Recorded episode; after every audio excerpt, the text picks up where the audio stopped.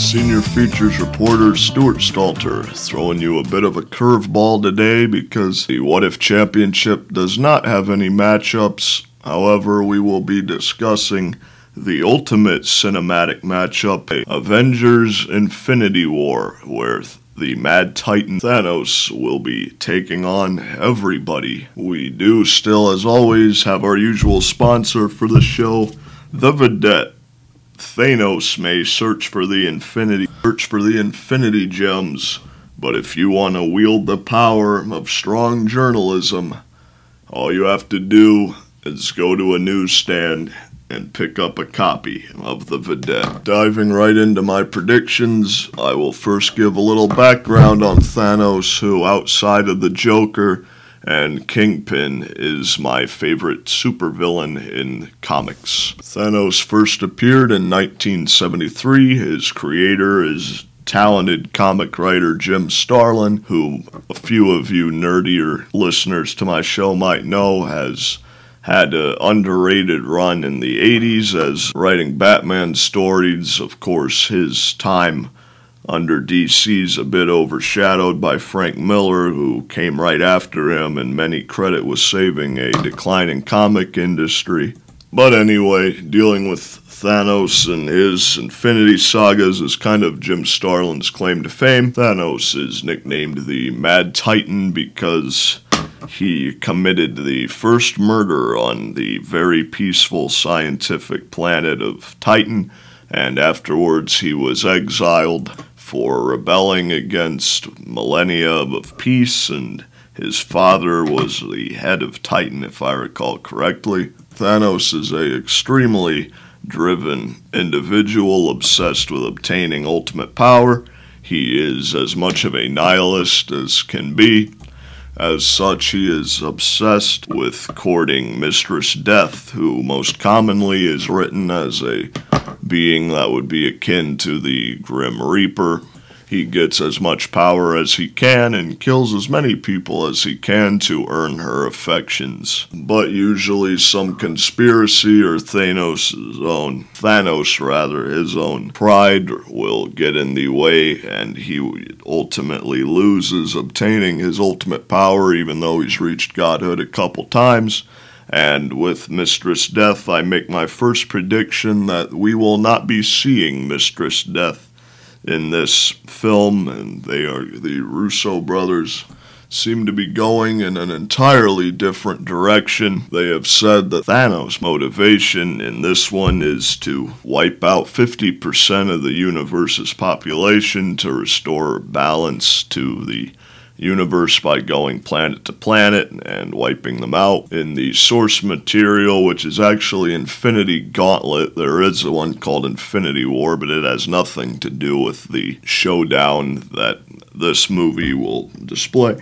But in Infinity Gauntlet, again, the source material, Thanos' ultimate motivation was, as I said, to impress Mistress Death and she instructed him to wipe out half of the people because the living population had exceeded everything that was dead. But of course, Marvel's playing to the masses here. It was just released yesterday that they obtained a PG 13 rating for Avengers Infinity War, which kind of surprises me, but from a business standpoint, I can see maximizing all your demographics, which are huge for this film. As Principal Skinnerd would say, think of the children. So I don't think we will be seeing much uh, over violence, genocide, and whatnot. I don't even think we'll see Mistress Death.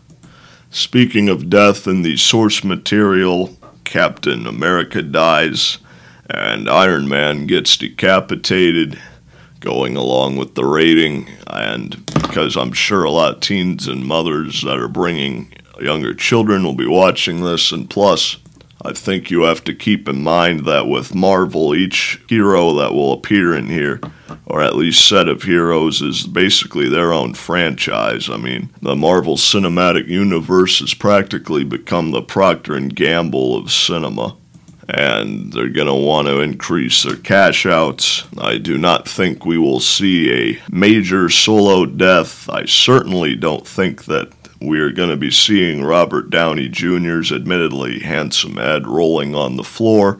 I do think since this is being promoted as the big crescendo of Marvel, I do think we will be seeing a death. I predict it's going to be one of the Guardians of the Galaxy, though, because it seems that that series depends more on the bright colors than the sum of the parts, more than the individuals, the eccentric style. I think they can do without one of their characters. Probably not Drax, but somebody else. Maybe that raccoon, Rocket. I would not be surprised at all if one of the cosmic characters makes their debut in the Marvel Cinematic Universe. A big factor in the comics for this. We might see Living Tribunal perhaps as a means to defeat Thanos. For those who don't know, the Living Tribunal is basically God in Marvel. We might we will probably see the Silver Surfer redeem himself after that awful awful Fantastic Four movie that was over 10 years ago.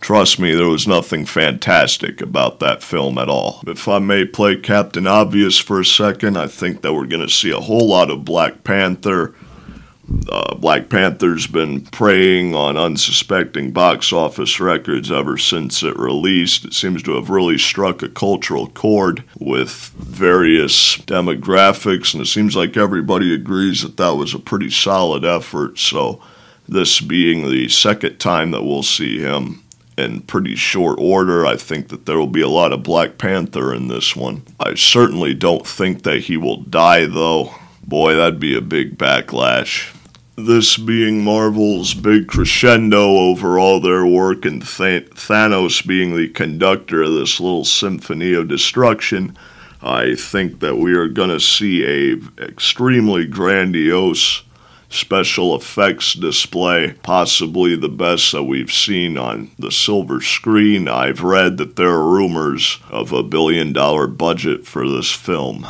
Ultimately, especially with this film being PG 13, despite Thanos' many advantages such as genius, fighting intellect, super strength, teleportation, godlike durability. I do think that the good guys will combine to win this. That seems to be the pattern, and of course, that sets up a big revenge angle for the inevitable sequel, if assuming that this indeed makes a truckload of money. Forbes is projecting that this could challenge to be the highest grossing film of all time. I certainly wouldn't be surprised as a business major.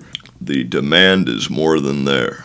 Much like a Greek character, Thanos' tragic flaw, as I mentioned, is always being overconfident or something happening for him to lose. I don't think this will be an exception.